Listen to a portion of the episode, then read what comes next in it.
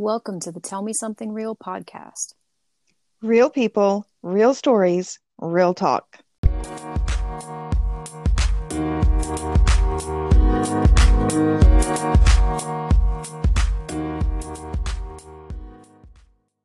Greetings, realists. Welcome back to the Tell Me Something Real podcast. How are you doing this week, Kelly? I am doing pretty well. How are you? It's been a tough week, but I'm here and I'm glad to be here. Good. So, what have you got on the menu for us today? Okay, so one of the things that's big in my life right now is the idea of baby led weaning. And since you have a baby who is Mhm. just a couple of years old, um, I feel like you're sort of new to this, you know, babydom and mm-hmm. might have some thoughts because this is like a really hot topic. Like all the people are baby led weaning. And I just, I kind of, I want to hash it out with you.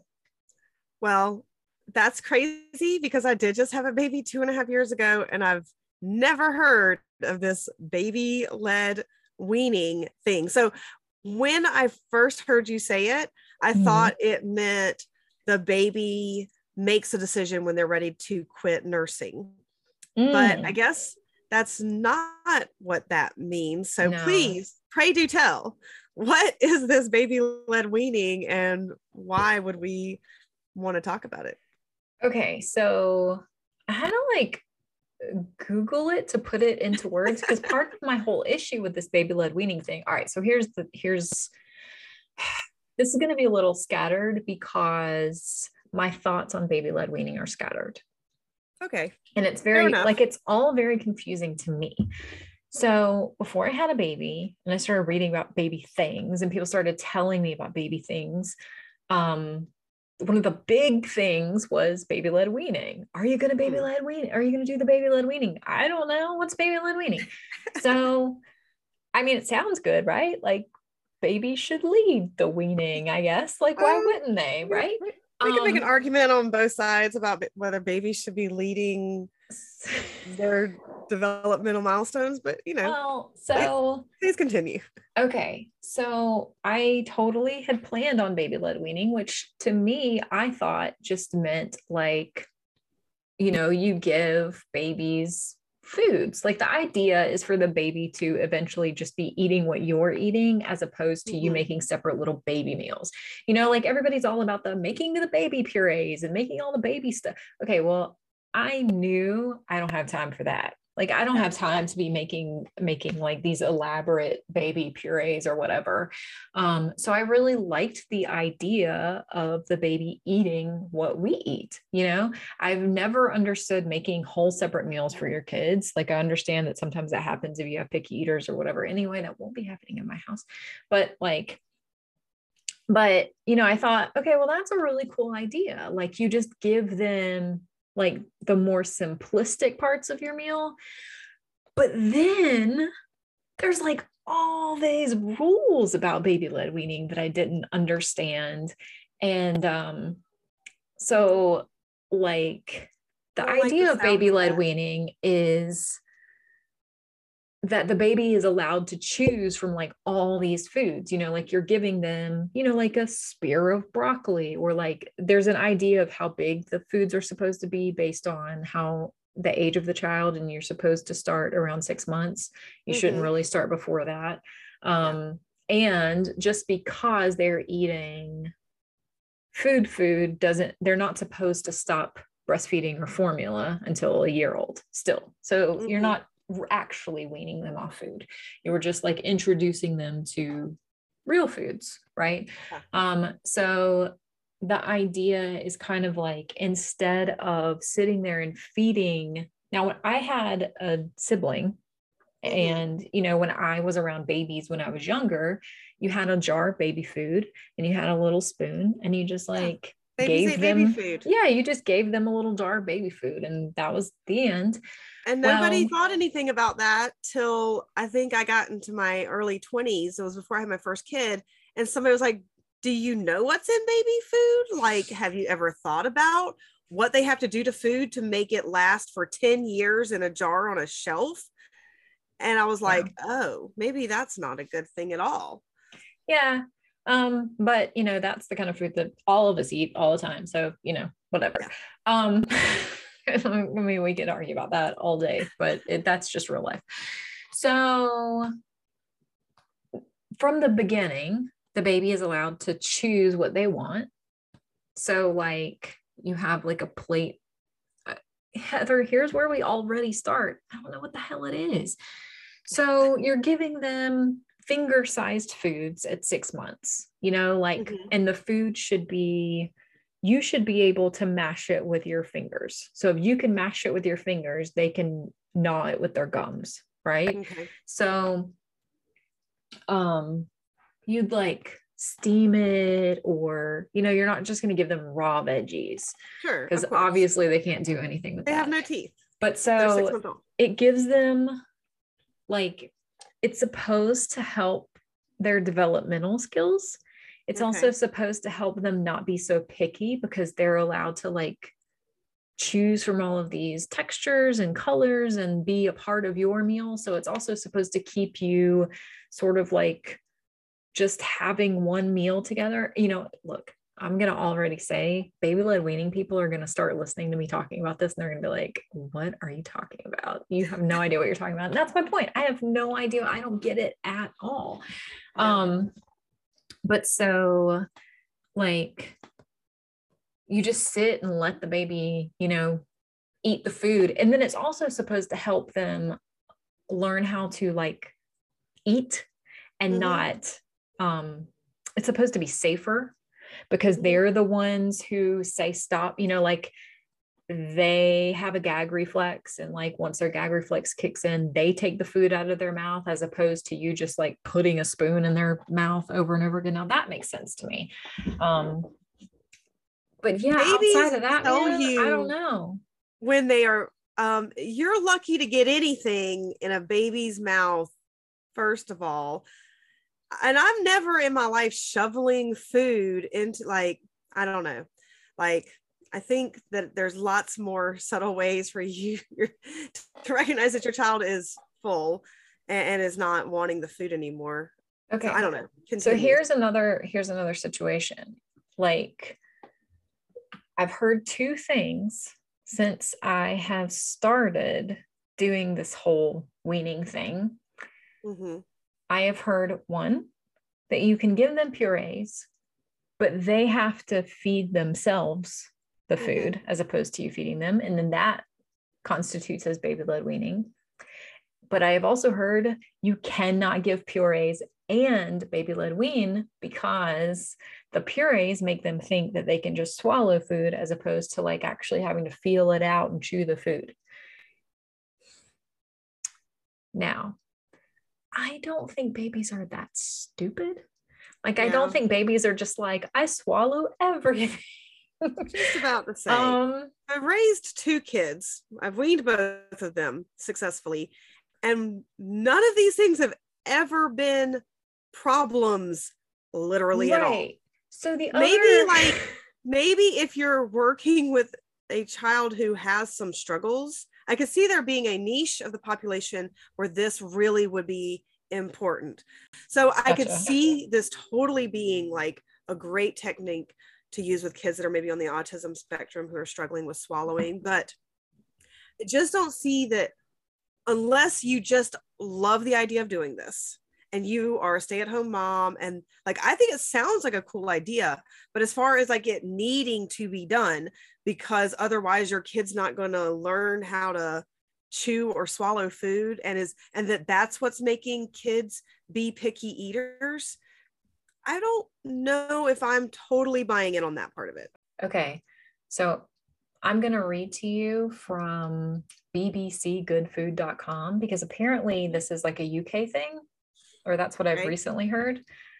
I'm going to read to you what this site says. Um, the term baby led weaning was coined around 2003 by health visitor Gill Rapley This relaxed and unstructured approach is based on your baby being offered solid foods and feeding him or herself with no help from you or another adult. The food would usually be soft pieces held in the hand rather than being offered on a spoon.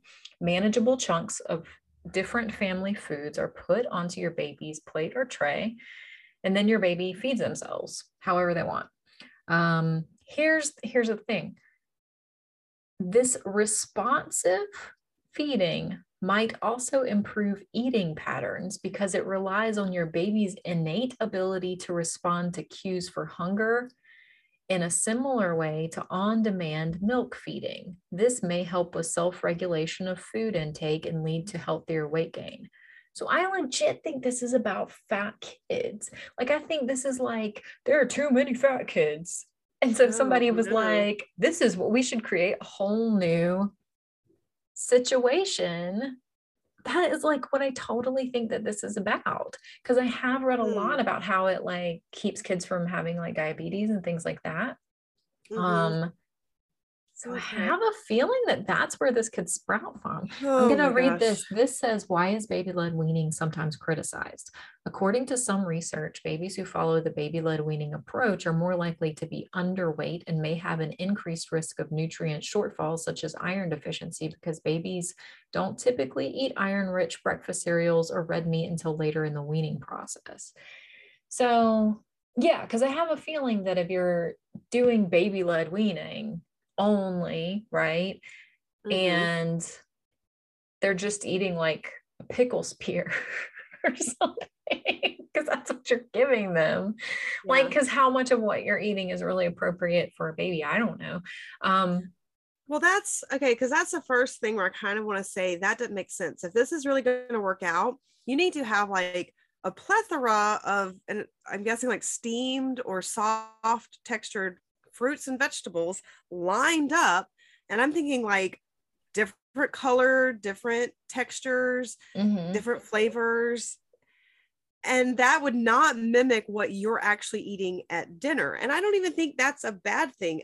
Really, a lot of what we do when we feed my daughter, my youngest daughter, is um excuse me is we give her like a little smorgasbord of fruits and vegetables mm-hmm. and she can chew now um, and she really likes to eat like that mm-hmm. um, but that is not what i'm eating for dinner like i'm not eating three types of fruits and then some different yeah. raw cut up vegetables like i'm eating spaghetti or something and she likes a little bit of spaghetti but a couple bites of that and she's kind of over it. She but really I also don't sample things. Think like I feel like this is being taken to such an extreme because I don't think that what you're doing. So first of all, I'm confused about how how baby led weaning is really any different than just like regular weaning. I mean, eventually kids just eat solid foods. Yeah. But secondly, I don't just think, earlier. I think yeah, I don't earlier. think that how you are feeding your daughter is going to indicate that it, at some point you're, you're she's going to be eating separate meals her entire life simply because right now she's not eating things, you know. I'll tell you or something. Let me jump in here real quick because we talk a lot about purple carrot on here, mm-hmm. and I've made her a plate of purple carrot, my purple carrot meal multiple times the the honest truth is that the flavor profile is too complex for her. Some of the meals I can deconstruct and I'll give her like one little set, you know, on her little plate, a little bit of this thing, a little bit of that thing, a little bit of this thing. And then on my plate, it's actually all mixed together. And she can eat that, but she really likes simplicity. She likes to eat one thing in its own form, you know, form. Um, and when you start talking about like eggplant parmesan or some of these like really complex meals that have all these different la- layers to it, she's really turned off by that. She likes the simple. So I'm not going to give her something that I know is super complex when she would prefer something that's simple. Okay, so, so I'm glad that you mentioned that. Yeah.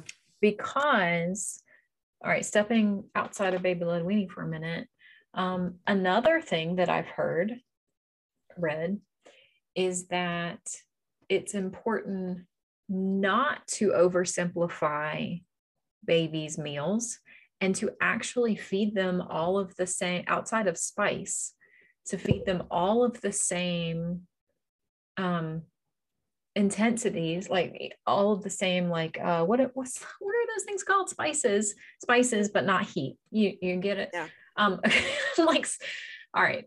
Um to feed them all of that stuff you know and that they should be eating all of that stuff so I mean, there are just we... so many rules and so many different ways that you're yeah. all. Whatever happened to just like feeding them? I don't so know. And God knows what they fed me as a kid. But I was going to say we still offer her things, but I'm telling you that hmm. on hmm. a, a, she just a, doesn't like them. She just shies away from it. She might try a bite of it, what they call in preschool a no thank you bite. Like, I don't like that, but I'll try one bite. So Cute. she'll try a bite of that, but then she'll scarf down her, you know, blueberries and her, I mean, she loves broccoli. So anyway, I mean, I'm not just keeping it simple. I'm just saying that's what she prefers. And I get that I think that that um, just connects in her brain easier. And I mm-hmm. think she'll build up to those more complex flavors, but she's two. And what I'm most concerned about is is she eating healthy? Is she eating a balanced diet every day? Is there a good, you know, which seems honestly really di- so uh we mostly do purees right now. Mm-hmm. Um and then I will give him, you know, like a random one-off thing, you know. Yeah. Um like, I'll give him a broccoli, banana. Give him some broccoli, you know, yeah, or, or something like that. You know, something that's yeah. really easy if he really wants it. And I, you know, I gave him like a piece of flatbread to chew on. He can't eat flatbread, but he was like, you know, just gnawing on it and mm-hmm. really enjoyed being part of the meal. Mm-hmm. But the purees, now I know he's getting all of his vitamins and nutrients from formula and breast milk anyway. So this is about him learning how to eat. That's yeah. the point. And I think that's the point of the baby led weaning is that you're not necessarily like you're teaching them how to eat as mm-hmm. opposed to like um, doing something nutritional. Because once it gets into actually eating nutritious meals, that seems incredibly complicated for me because then I have to assume that I am making myself nutritious meals.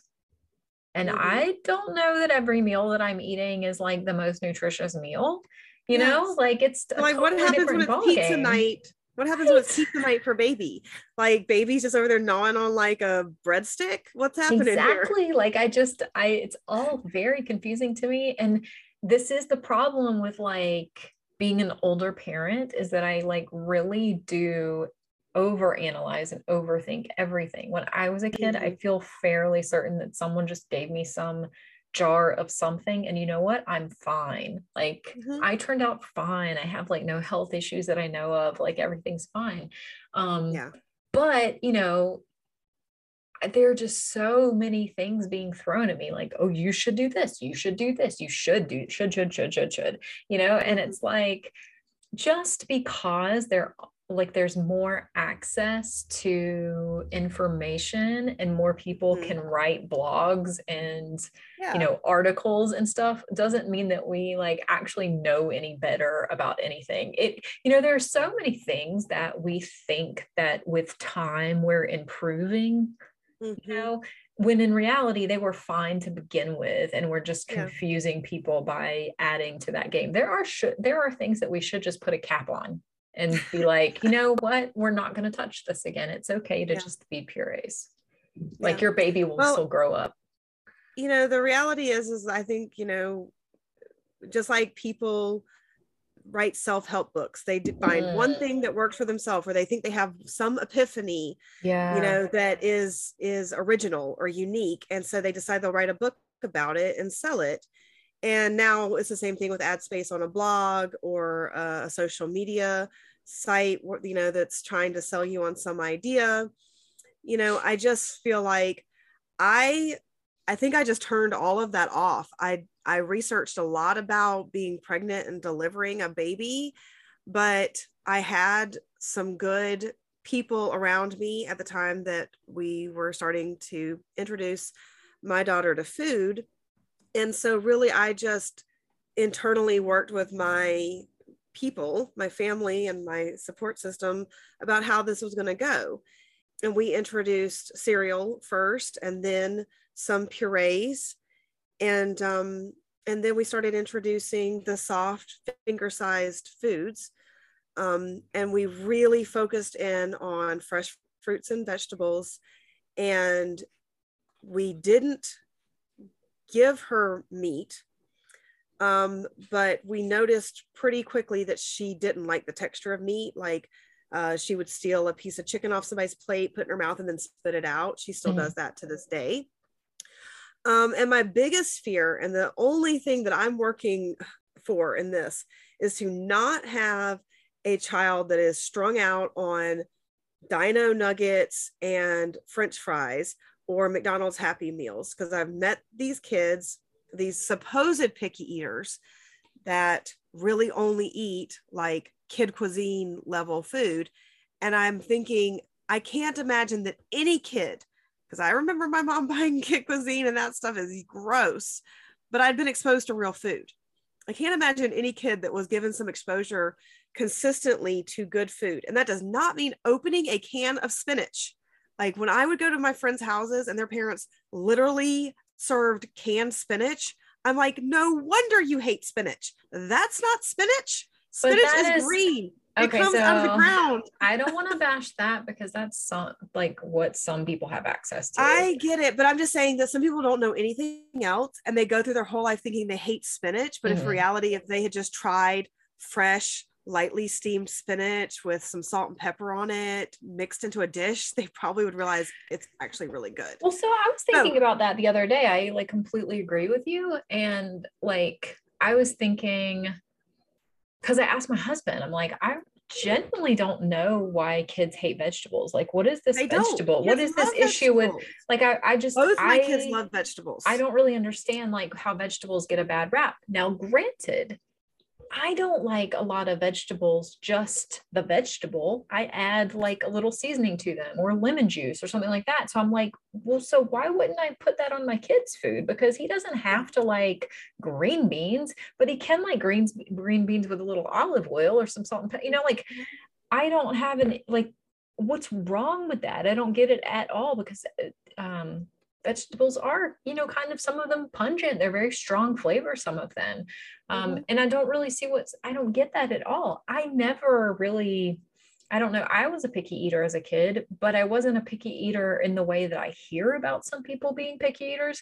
Like the food that I was served was the food that we were having, and I could either eat that or not eat food you yeah. know like there weren't options like That's pretty standard you can be a picky picky you know like i didn't yeah. get you know pizza if we were having spinach it wasn't like yeah. that yeah yeah so. um just side note here every time you would come to my grandparents house I don't think you ever ate anything because I guess my grandmother's food was all like really weird to you. And I also don't think you like eating in front of people. I just don't like, we did a whole podcast about that. It's so, just that I don't like eating in front of people. Like, that Kelly eats like a bird. Like they just talked about it endlessly, like how picky of an eater you were. Because in our my like in my family, you were expected to eat what was served, and you're expected to eat all of it. And um, that's I actually like an eating disorder. It is. Thing. It's we've now realized that that's not good. But my mm. grandparents also grew all their own vegetables. They brought them in fresh from the garden, cooked them a lot of times that day, you know, and so I really feel like that exposure constantly throughout my childhood to really fresh, good vegetables, not just fresh vegetables from the store that have been trucked in from another place, like vegetables grown in the ground, you know, on the property I lived, which there's all this research about, you know, local being really important in mm-hmm. your diet too, local produce. So I grew up loving vegetables and I was always so confused. And I liked the weird vegetables like turnip greens and like Brussels sprouts and asparagus. Like I liked all of them. There was I've never met a vegetable I don't like to this day. I mm. can't think of anything I don't eat in the vegetable. Some I like better than others. Sure, I like some prepared different ways better than others, of course. But there's not a vegetable I've ever met I don't like, and I really wanted to make sure I pass that along to my kids. And I also want to just take a pause here and say I get that there's kids out there that are truly just picky eaters and really truly do just hate vegetables despite everything a parent does. And I don't want to say that those parents are failures, but I do want to say that I think some parents fail to introduce their kids to a variety of fresh, healthy, and well prepared vegetables that maybe contributes to kids being less excited about them growing Mhm. up. So I will so also say on that note. I will piggyback on that and say that I have heard parents go on and on and on about how picky of an eater their kids are to the extent where the kids might see a food that they're interested in, but then they're like, oh, but you know, I'm a picky eater, so I Mhm. might not like that. And so it's like if you tell your kid they're a picky eater over and over and over again, you know, they're probably going to be a picky eater. And like, so I think that's something that would be nice to shy away from. Now, I'm not going to bash any parents in general because I am just starting on this journey. And one thing that I have learned is that like things don't go the way that you intend for them to go just like 99% of the time. Right. Yeah, so I have no idea how this journey will go for me. And I don't want to like, you know, bash my future self Mhm. in or any feel like way. you've backed yourself into a corner Mhm, where you can't do something because you've come out on such a strong stance about it.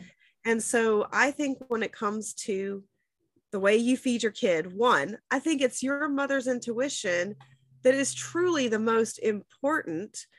And I think it's about focusing on fresh fruits and vegetables, whole foods, most importantly, and a diversity of that, you know, and, and that that's really the, the the most important thing. And to get all hung up, because I can tell you right now that baby led weaning is the kind of thing that when I would get so hung up on, I would try it for about four hours one day.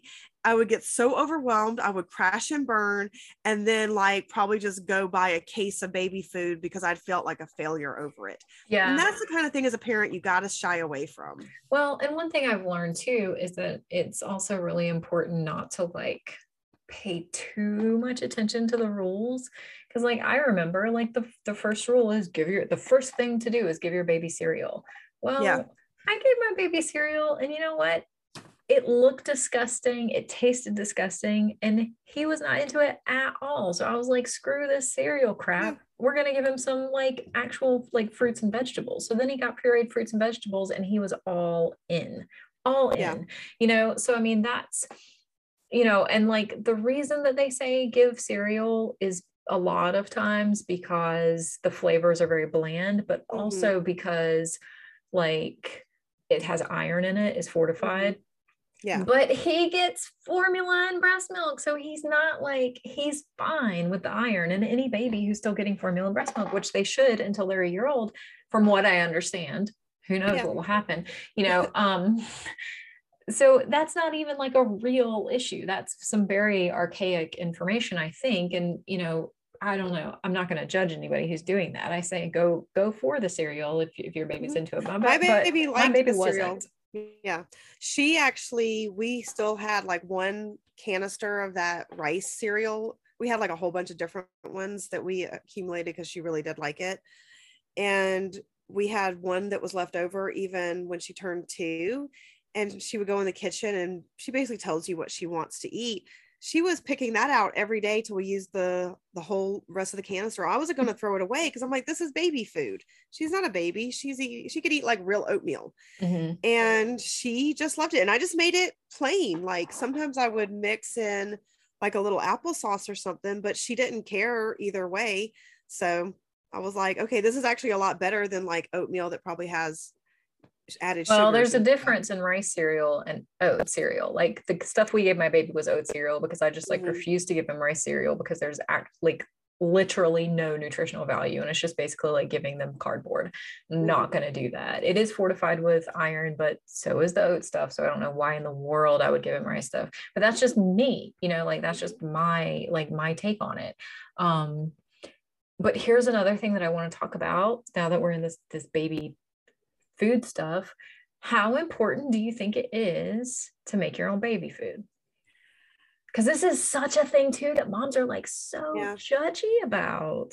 yeah and they can all just take a step back because i made as much i i think it's important i think if you can do it i wanted to do it even more than i did it but um what i did is i bought the little pouch making system i don't know if you've seen those things Yeah. but you line the pouches up in it and it's got like a little funnel and you push the stuff down and so i would um make like uh, a little steamed veggie medley or whatever, like some broccoli and carrots and potatoes. And then I would put that in the NutriBullet with a little bit of water and I would fill up, you know, some pouches and I would do banana purees with some different fruits. So I do fruit ones and I would do vegetable ones and then I would freeze them and bring them out.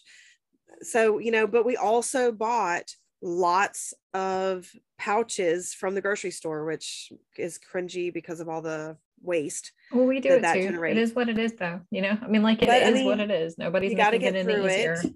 Mm-hmm. You gotta get through it. So I tried to make as much as I could. I also sometimes would buy like big jars of like the applesauce and then div- divvy it up into my own pouches because I felt mm-hmm. like, well, mm-hmm. that's you know a little more economical and you know saves a little bit on um, the amount of plastic I'm yeah. throwing away. The thing about the but, pouches um, that really frustrates me, the the ones that you buy, is that they're only good for 24 hours. So like mm-hmm. my baby is not eating a full pouch in 24 hours. So it gets uh, like so much talked, of it gets wasted. We tucked a lot of those things in the trash. A lot of them ended up, you know, we would as she got older and wanted more control over it, a lot of those things just ended up all over her, lots of big messes with them.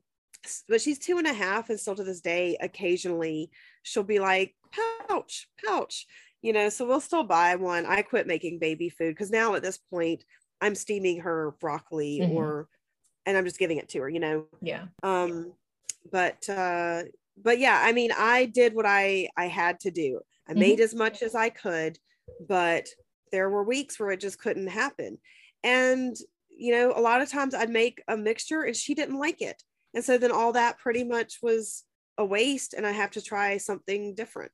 Mm-hmm. So you know, it can be frustrating on that. But uh, I say the, you know, just like with the breastfeeding, any amount you can get in, any amount of real baby food that you make that you could get into their diet is better than not doing it at all.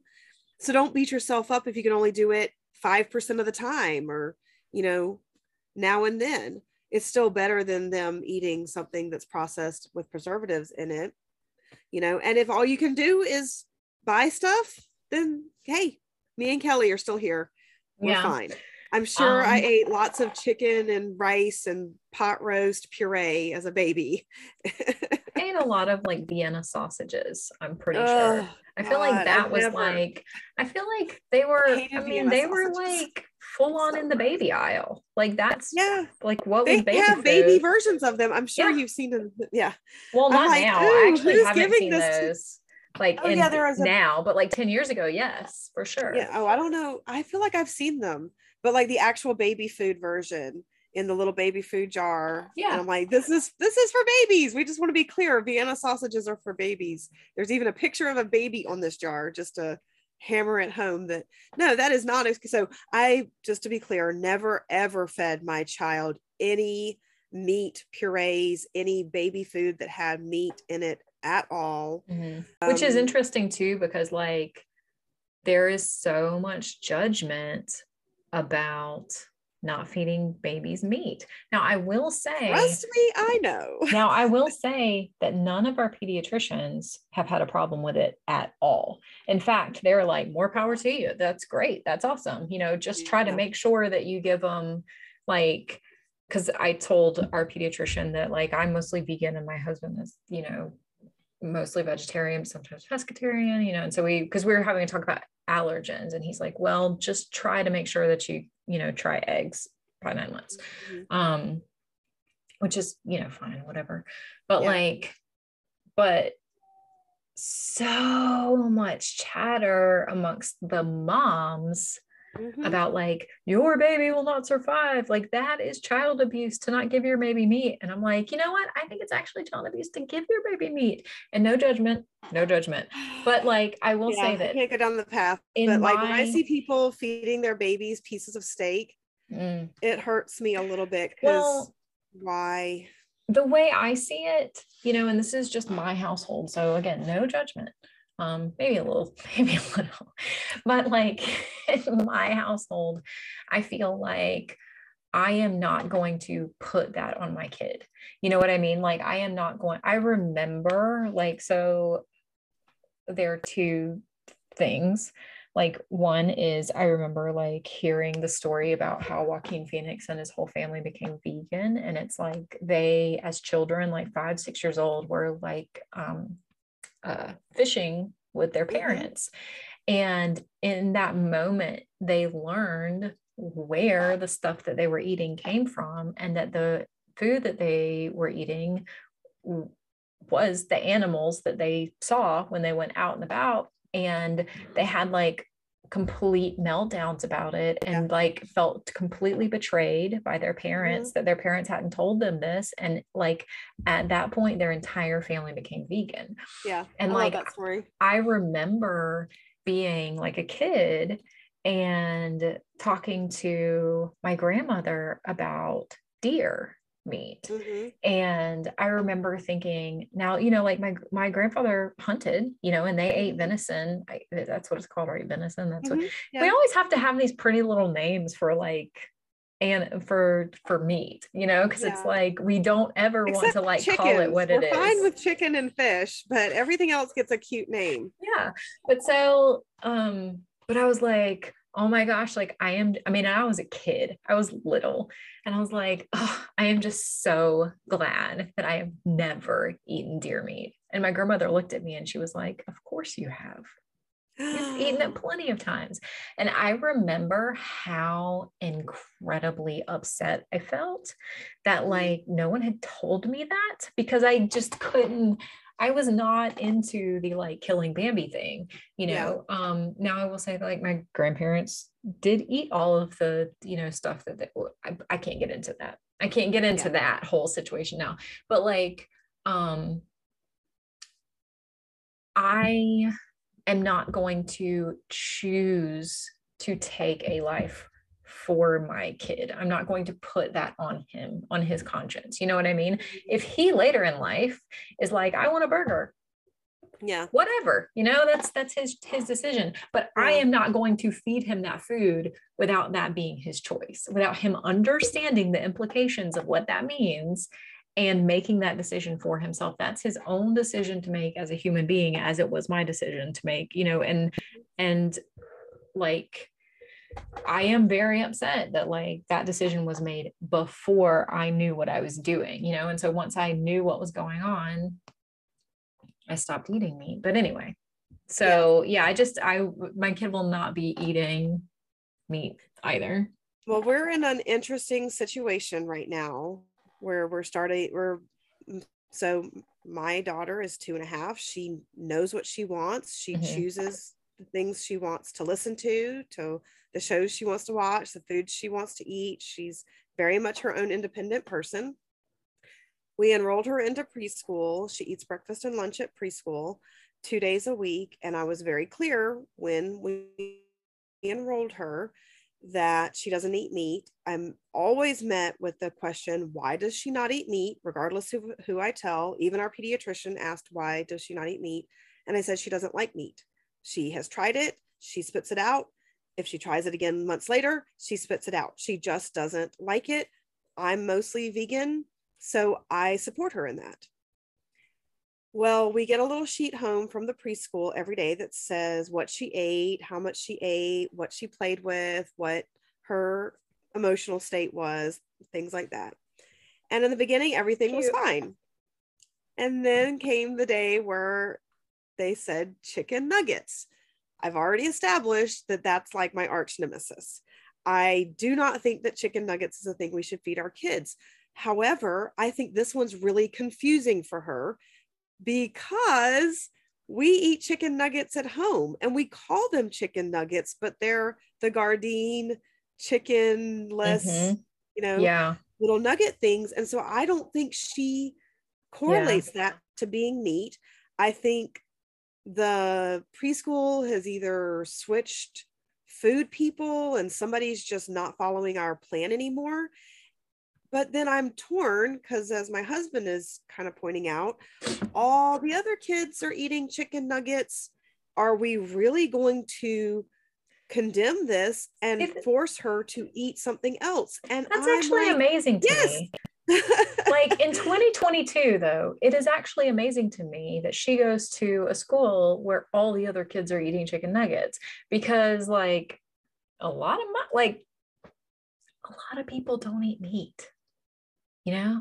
Yeah. Like well remember we live in the country we Mm. live in a very republican uh conservative this is farm country Mhm. everybody raises cows gotcha this is really rural i think if we were in a city like eugene or portland then i think you would be getting more of a like oh well yeah Mhm. oh, cool. totally cool um i so know your husband wants you to just teach your baby to be a conformist he doesn't want her to feel isolated like she's getting Mhm. something different we have a home meeting coming up where we're going to get to talk about this what if she so feels special offer- rather than isolated i want to offer them like can i just buy the Gardein nuggets they literally probably take the same preparation as this Mhm. and then she's literally is eating the same thing and she's there's not even an issue with it um so that's going to be my my offer because like they were giving her milk and i didn't think a lot about it because i'm like a little milk i mean i'm not going to get crazy about it but they drink a lot of milk and so i just started sending almond milk to school Mhm. with her Isn't Yeah, that great so though like that you send your kid to school and like that's what they're nourishing kids with is chicken Well, nuggets? it really bothers me uh, on on a whole level that chicken nuggets is even an option Mhm. um, I really think that that is something we do not need to start training kids these bite size, little over processed meat mush shaped into, you know, like Mhm. they're shaped like into cookie cutter shapes. yeah there's and like no part of a chicken that's a nugget like there's no chicken No. nugget So, you know, I mean, and it's like you see adults like at McDonald's ordering like 36 piece McNuggets with four different sauces. And I'm just Mhm. like, this is such a bad way that we have taken as a culture. Like the chicken nugget just should not be a thing. Like any meat, because I feel like this is part of where I was deceived my whole life. Like nobody told me that deli meat or that most of the meat that we were eating, I mean, I think we knew hot dogs, but I didn't know about all the other things that really is just a mush, Mhm. uh, like a vat of mushed meat that's Yeah. churned and then mushed shaped. parts And i don't even i wouldn't even say meat eating when you or animal byproducts. I don't even know but Mhm. it's like all the deli meat, all of the frozen, anything breaded and fried meat, all that stuff is really not an actual part of. I can stomach, no pun intended, eating a piece of meat that is clearly from an animal more than I can stomach that mystery mush Mhm. you know that has i think become so part of our culture we don't even think about it we don't even i didn't even realize for so many years that when you go to thanksgiving and they slice up the turkey into these little slices and they put that slice on your plate that that is not the same thing you're eating when you go to school next week and you eat a turkey a deli turkey sandwich where your mom got the package of turkey and put it on a sandwich. And we all grew up eating so much deli meat. Like Yeah. it was a staple in my diet. And um because it was and I super felt- cheap i think. Yeah. And it's not even cheap anymore. Like now it's like so expensive to get like the quality stuff and the quality stuff is quality mush. It is still just mush. Oh my gosh. So that's where i felt really really deceived and i was definitely much older like into my adulthood before like i was in my 30s i think before i realized what deli meat was. Because i'm like wait why is it different? Why does this turkey look different than the turkey we cut here from the actual bird at thanksgiving? I think i would So also anyway, take issue with the milk thing i'd also take Yeah. issue with the fact that like kids are taught because that's what we had like when i went to school like it's so Yeah. funny now that everybody's like you have to drink all the water you have to drink all the water girl i never drank water when i was i don't i didn't drink water till i was like cartons of milk. 35 yeah like all they offered were cartons of milk and which is hilarious because the last time i checked Like we're legit right now talking about baby led weaning, weaning off of milk because the only thing that should be drinking milk are babies. So it's yes. just crazy to me. Talk about obesity in children. Give yeah. them whole the fat milk. The hormones in the milk. Okay, so I think we should take a quick break and then okay. when we come back, let's jump into the topic of milk because then I know we got a lot to say about milk. Okay, so we'll be right back. All right, so we're back from the break and we're going to dive into such a controversial topic. It's not for me. I don't know it's controversial to me, but I do think, I just want to say that I think that there are some people who are really attached to their milk. Yes. They grew true. up drinking milk. We were programmed milk is good for your body, milk makes strong bones you know milk is a source of protein. So i i do just want to say that i get that this is controversial for some people mm-hmm. and certainly these are just our opinions that mm-hmm. we are expressing and this is our podcast and that's where we get to express our opinions that's what we get to so, do. uh, but it's not your own podcast. to, not meant to be an attack on anybody uh, directly. Yeah. Um so anyway i just want to say that growing up we weren't really a milk family we um, weren't either. Maybe yeah, that's why we we're so like whatever milk. about it now. We were a skim milk, like there was always Same. skim milk in the fridge. But yeah. to me, that doesn't even resemble. It just tastes like water. Yeah, it tastes like water. It just happens to be sort of like opaque mm-hmm. in color. And yeah. um, to me, I do not relate that to anything like the experience of drinking like even 2% or like whole vitamin well, D milk. In our house, we used milk for baking, Mm-hmm. And then we put it in cereal. And that was mm-hmm. like yes, the those were cereal. that was it. The end. We weren't drinking glasses of milk like ever. I don't ever rem- now occasionally I would have like chocolate milk because I like mm-hmm. the idea of being able to put yep. like the Hershey's syrup we have the Hershey's syrup and yes yeah. everybody would make chocolate milk sometimes at night as a snack like my grandfather would do it too mm-hmm. cool so yeah. yeah i mean and that's you know like so that was sometimes a thing but that was a very rare thing even um, so yeah, I just to me, it's very weird to me when I mm-hmm. meet grown-up adults who drink like glasses of milk because mm-hmm. I just I can't relate in any way because even though like I drink plant milk now, like mm-hmm. obviously, and I always have plant milk. I don't drink fridge, glasses of it, but I don't drink it. I still just I had the only reason I have it is to bake, like mm-hmm. cook, or yeah. to put in cereal. Like there's never a situation where I'm like, mm, I would really like a glass of any kind of milk right now. Like I just. Yeah I don't understand it. And even when I used to drink, like, you know, those packets of hot chocolate, which was a big thing for me, maybe as a teenager or a kid, I don't know. Yeah. I just put water in them. I didn't put oh, milk yeah. in them. so I, it's super, it's just way outside of my comfort zone. And I just don't understand it at all. So I'm just throwing that out there to begin yeah yeah. Yeah and i thought just some background to just say we both are not milk mm-hmm. family people would probably provide some good context because i have met friends who grew up in families where milk was a staple. They would go through gallons of milk a day like big families and really like they couldn't understand living life without milk. And i get that it's just because that was part of your culture. We were raised where it wasn't part of mm-hmm. our culture and our families. And some people are raised where it is. And when you go to India, everything is milk. Like all the drinks have milk in them, all the desserts are soaked in milk. Like everything there is like really into dairy. Um, so that's a whole entire country whose culture is really wrapped up in milk. Um, and that's, you know, that's their their thing and and you know just doesn't meld with me much at all. It's probably like the only thing about India that I'm like, I don't jive with that. Like major thing. Or they're like new love of Russia. I'm like, can you can I get it? I just want something to drink or a dessert that's not milk based. Can I, can we just do that? Um, not a thing then. So anyway, so I didn't think much about milk, and the reason why I've come to this determination is because when we're exposed to milk as children um, and really all the time i still see it all the time we see pictures of cows those cows are happy. They are smiling.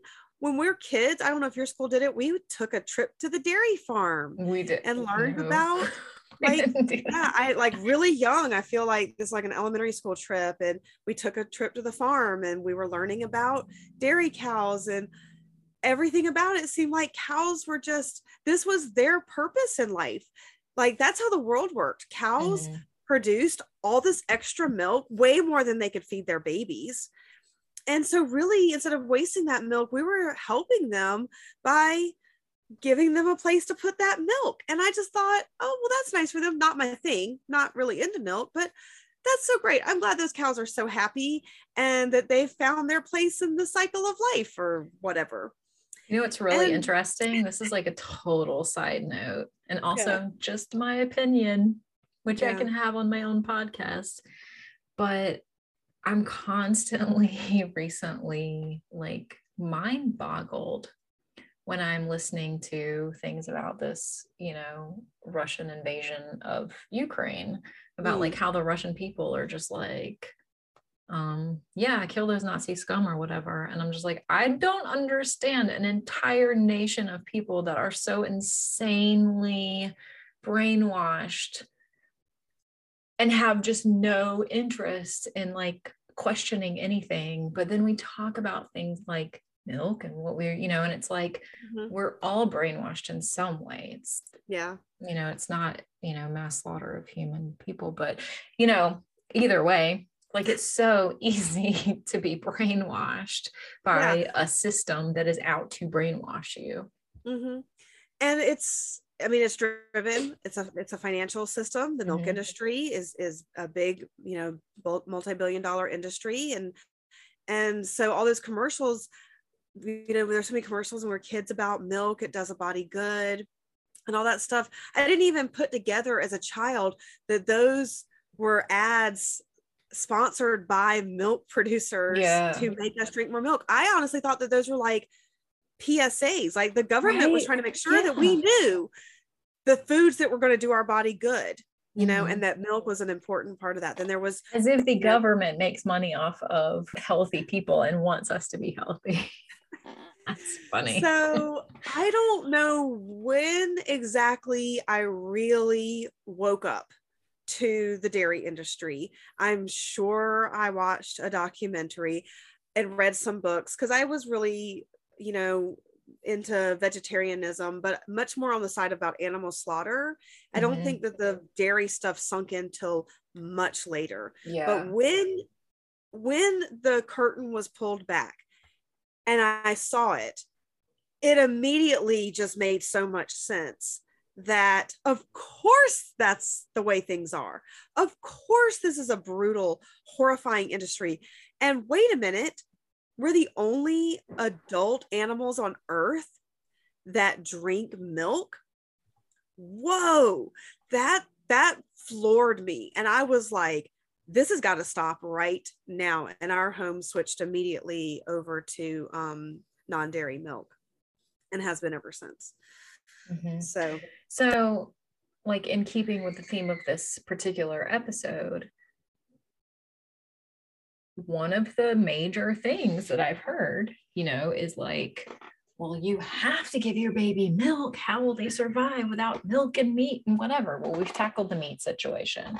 So yeah. here's like the milk, like it was so insanely frustrating to me when I had to start giving my baby formula and yes. there really were no options no. um, outside of dairy because yes, there's soy, but I don't necessarily want to be giving my baby like tons of soy. Now, here's There's the thing: kinds of reasons I do, do that either. I do actually think that a lot of the arguments against soy aren't necessarily true. Yeah. Um, and I think that there's a lot of like fake stuff. Like, I don't think there's an like a lot of actual documentation about the soy thing. But because I don't know, mm-hmm.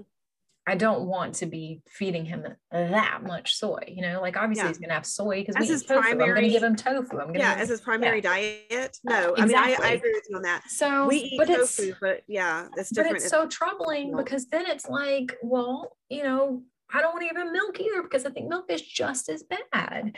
yeah. So it's like this huge thing. But anyway, It's for past formula, like if we move Yeah. past that because your baby has to survive. So like formula it is, whatever, moving past it. Mm-hmm. Um, once they turn a year old and can start drinking other things, like um, I just cannot like I would never give my baby cow milk, like ever.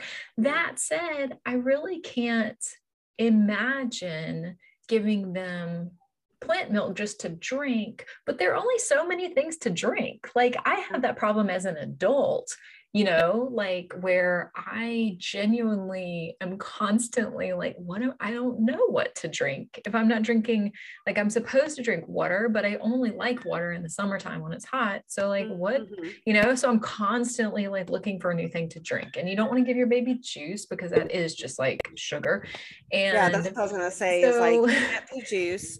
And you're not supposed to give them tons of water. So it's just like well what the heck are they supposed to drink? So it's like we've sort of created this system Mhm. you know and that is where i do also go back to the whole well i wasn't drinking tons of water as a kid and i turned out fine situation because i think that water also is one of those fake things that they tell you we need tons and tons of and we don't actually need tons and tons of it. I think that became really cool when bottled water became a thing Mm, that's yeah. when they started telling us that we needed tons and tons of water okay mhm. because I do actually think that if you look at like the animal world, and we are animals, um, Mhm.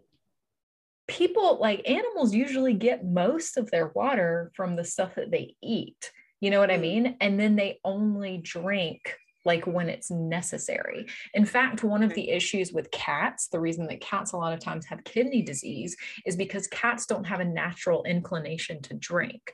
They usually get like the liquids that they need from like the food that they eat. And so if you're just feeding them like dry cat food, they're not getting that liquid that they need and they only will drink when they're like really really really desperately thirsty. Uh, So so somebody it's needs to give my cat that memo because that cat creates- is crazy about drinking water. Well, usually when cats are drinking tons of water, it's because they do have a kidney like an issue. Oh. Um, well, so that's actually- and she was fine. that is actually something that you know you have to like look out for and be aware of. But yeah so it's just like the idea of like babies just like constantly and when i say babies i mean like toddlers constantly walking around with like liquids. I don't actually even know if that's like how people are supposed to be you know? So it's one of those things where i'm just like all right so once my baby gets out of the formula breast milk stage I've Mhm. really hit a dilemma, you know, because I don't know what the next step is. Well, I'll tell you what we did, and you can just take it or leave it.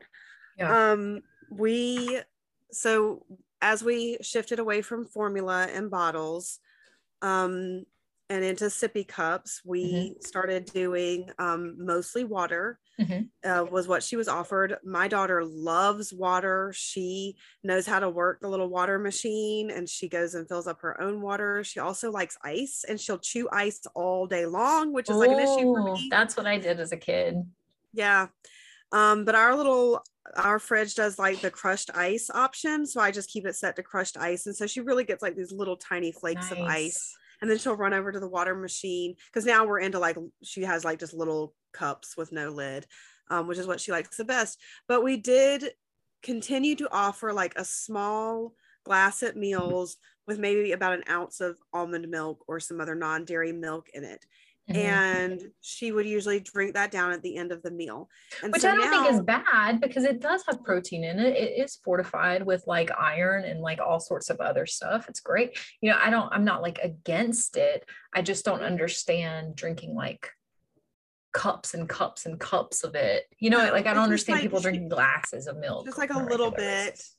Yeah. Just a little tiny bit. I mean, like I filled up this sippy cup, and that's like three ounces of almond milk. She probably sipped a quarter of an ounce, and I'll put it in the fridge and we'll try a little more later.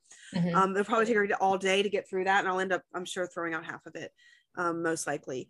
So, um, but mostly throughout the day, we drink water, and every once in a while, I may give her some very watered down juice, like you know, one to four ratio juice as like a treat, but it's certainly not a regular thing, Mhm. and and definitely it was only a thing we even tried once she was like closer to two or over the two mark. yeah, And that's when they say it's like, fine to give juice.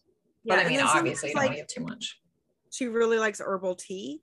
Mm, So interesting. um yeah. So we'll make tea, especially when she was sick, because we got sick a lot this winter. Um, I would make her like a little cup of tea and like half of it filled up with just cold water. Um, so it was kind of weak, and I'd put a That's little bit of honey in it for her, and she would just love it because she'll be she'll say tea and she'll ask for tea. She'll, she likes tea, and that's really it. You know, those are and she's fine with those. So I don't know what more we would need to do. and that sounds fine to me. That sounds like a perfect balance of everything. yeah yeah so um so yeah i mean i know water is not like you know all day every day but yeah i mean i we just kept offering her water for a long time. She didn't know there was anything besides water to drink you know and her little cup of milk at dinner. So um what was she going to do? Like start making demands of things she didn't Yeah, know because I guess I guess I'm forgetting that like kids when we were growing up also had soda, well that's the one soda thing and juice boxes. a big deal. Like I don't want her on soda. Mhm. Like I know um, we had a family member um, who had their son was like almost three years old, and he was used to drinking soda in the mornings because that's what the parents drank, and he would ask for it, and they would just give it to him. Wow. And I'm like, he's not even three. Like, that's so young to be hooked on Coke every morning, first thing, like soda and carbonation. Coca Cola. Yeah. And all that corn syrup and like, what a terrible way to get a kid's day. Like, I think it fries their brains. Mhm. I was told, I forget who said this to me years ago, but somebody said, like, when you get up in the morning, you should just drink a glass of water to get your day started, which is what I do now instead of Yeah. coffee. And it wakes your brain up, like, it kind of turns everything on and gets everything going and gets you out of that fog. And so, if that's what somebody's telling me as an adult to do, then certainly that would be the better way for my child to start the day is with water as opposed to soda. So, yeah, I mean, and juice, like all that juice stuff is just packaging and marketing. I mean, none of that mm-hmm. stuff is good for you. Um, if I do get juice, I, I make sure, you know, I'm like buying something that's like not from concentrate. I'm trying to get something that's like actually a product of a fruit um, and not just some over processed thing. I thought I think it's so interesting that adults will do juice fasts and juice cleanses because the part of the fruits and vegetables that are nutritious are usually in the actual fruit and vegetable like the meat of it not mm-hmm. the juice. The juice usually is just like pure sugar. So it's just fascinating to me that even grown-up people will just like drink that kind of juice and think that it's healthy.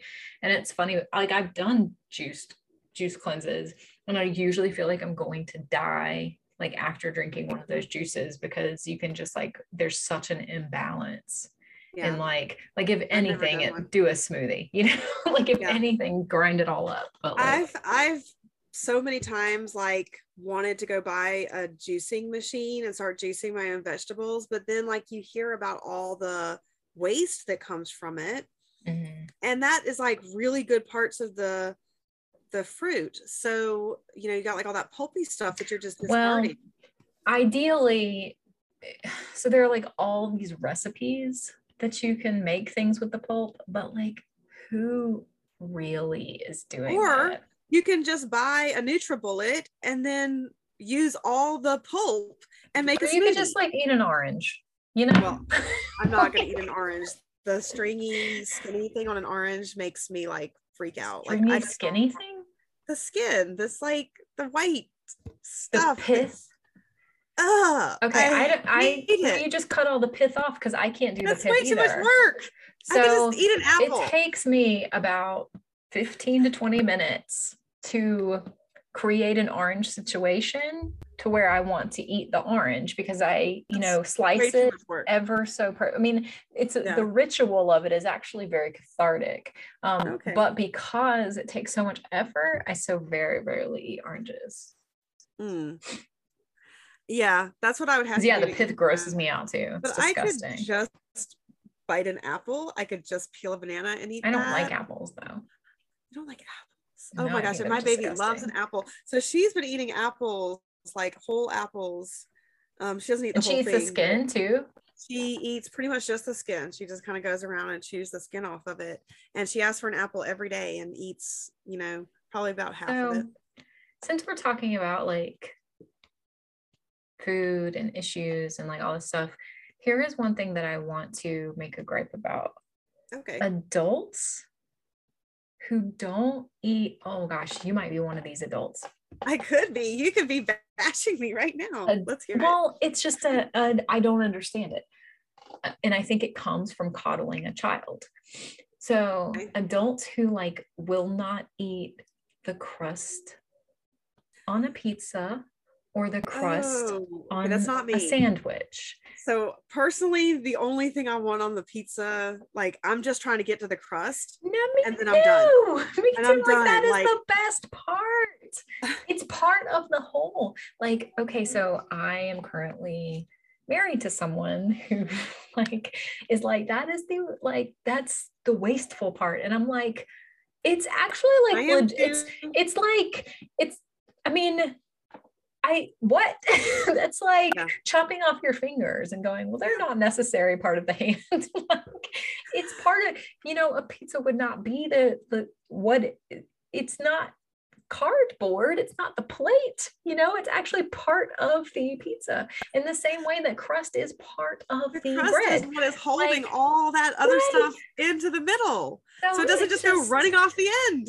I don't understand this. And I Yeah. like, I remember being a kid and knowing so many kids who needed the crust cut off of their sandwiches. Mhm. And like, okay, so to to start, My family didn't do that. You I don't even crust. understand it. I don't understand. I never understood it. Like, what's so bad about a crust? And I wonder if this is one of those things that parents do because maybe their Mhm. parents did for them, because this sounds like something that people in the 50s started. It really does. Yeah. But like, I totally just don't get it. Like, I think parents just cut off the crust and then kids are like, I can't eat the crust, you know? Yeah. Because otherwise, why would you ever think of that on your own as a child that you couldn't eat like part of the bread? You know, it's not a wrapper, like, it's not cardboard. I'm just so confused. And don't I know the crust is where all the vitamins are? It's like good, but even if it's not good, it barely You has a just- different texture than the rest of the bread. Or you can just choose to not eat it, like, and just discard it if it's that big of an issue to you. But But to make it part of the too. preparation, well, I mean, whatever I you want to do when you eat, fine. I but- cannot even talk about looking at a plate of pizza crust and how infuriating that is to me. Well, let me. I I want to jump in on here on the pizza crust thing. So I also am married to a person who does not eat pizza crust unless it's cheese stuffed crust. And to me, I can't do the cheese stuffed crust Same. like at all. Is it a man Um, thing? Is it a man? Like, is this what I don't know. like? The only reason that I'm not as upset about it is because over the years, the dogs in my life have sort of learned because I don't give a whole crust to a dog, but I will save a piece of my crust and give it to one- of my dogs. So Mm. they've all learned that if they wait patiently and they sit nicely, that they will probably earn a piece of crust from my pizza. And so the fact that my husband's got a whole plate of crust over there is like jackpot for the dogs. But if we didn't have dogs and we were just throwing away a fourth of our pizza because somebody couldn't eat the crust, that would be annoying. because I also feel like, well, if you've got an entire plate full of crust to the extent that you could create a whole new pizza right there, like, do you really feel like you deserve another slice? Like, do you really feel Thank like you. you. should get another piece of pizza? Like, I think that pizza belongs to people who eat it, like the whole thing. Like, I do not think that you deserve it if, like, part Because- of it is because they're stay in your eating so many more slices Mhm. because they're only getting like Yep. three fourths of the pizza and Yep. they're not getting the part that fills you up which is the basically the free breadstick at the end of the pizza Yeah, the free breadstick, and then you get to dip it. Oh, it's so good. And sometimes the crust is so good you don't even have to dip in anything. You're like, whoa, that's amazing crust. Oh my gosh, that's the best crust I've ever.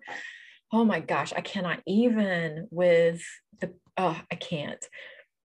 It's just so confusing to me, but I do believe that that begins in childhood. hey i'm sorry chris just walked in so Yeah, we can wrap this up. Yeah. I think we're at the, Um, the end. we're at the okay. crust. i just he was just coming in to do something real quick so i just wanted to let that happen um okay back to pizza so yeah i feel you girl. I'm with you on the pizza thing and like so i i am am different than you. Like i know you can sit down and eat a whole pizza and i actually prefer the domino's thin crust that's cut into square slices. Like that's my jam. But if i'm Mhm. eating a regular pizza with a crust and triangular shaped slices i generally only eat one or two slices because honestly that's as much of any one tasting thing that i i could eat something else. I could go eat a salad or Hmm, go eat um a totally different item but it's all that i want of that taste. Um even if they have multiple pizzas like still it's just as much as i can do. So one to two pieces is all i'm getting and a substantial portion of that meal is the crust. And so there's no Mhm. way i'm cheating myself out of that because otherwise it just feels gluttonous. Like who are those people that peel the cheese and toppings off their pizza and only eat that like they don't eat the crust at all Oh, I thought you were gonna say peel the cheese and toppings off and only eat the crust. Oh, well, Yeah, those no, people that's are fine in my book, but Oh you gosh. can't just not eat the crust at all. Well, I That's just feel like, point. look, you either like pizza or you don't. If you don't like pizza, if you just don't eat pizza. cheese and meat, just eat cheese and meat. Like, why are you getting involved in our pizza situation Exactly. with your topping only exclusionary eating patterns? because it really is it's always the people who want to like split the meal with you right? Like it's like look i can get my own pizza and then i can you know save some for later and you can get whatever you want. And they're like no no no no no let's split it. But then you don't have any for later because they just ate a third you know like they just ate ate in quotation marks because they only ate some of it but then there's none left for you because they ate some of it and tossed the rest. It's just, it's very frustrating. I think it's very And I selfish. wanna be clear.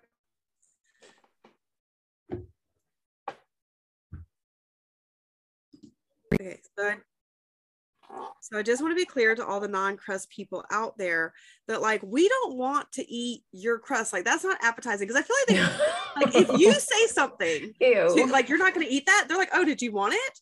No, I don't want no. your gummed down, Ugh, ugh. slobbered on Yes. hunks of bread. Like that's there's it's no, it's only good if it came from the piece of pizza that I am currently eating and then finishing. Like, no, something has gone terribly wrong in my life if I'm going to eat the crust of your pizza. Like Mhm. I'm that hungry, I'm that malnourished.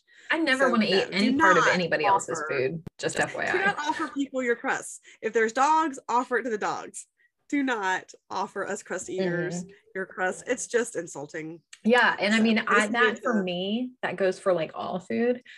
I don't like sharing food. I like to eat my food. I like for you to eat your food. I want to enjoy my food in the way that I want to enjoy my food, and I want for you to enjoy it the way that you like to enjoy it. I don't like to have a conversation about it. We don't need to talk about who gets what. What you know? Do you want the big piece or do you want the little piece? You know what? They should all be my pieces.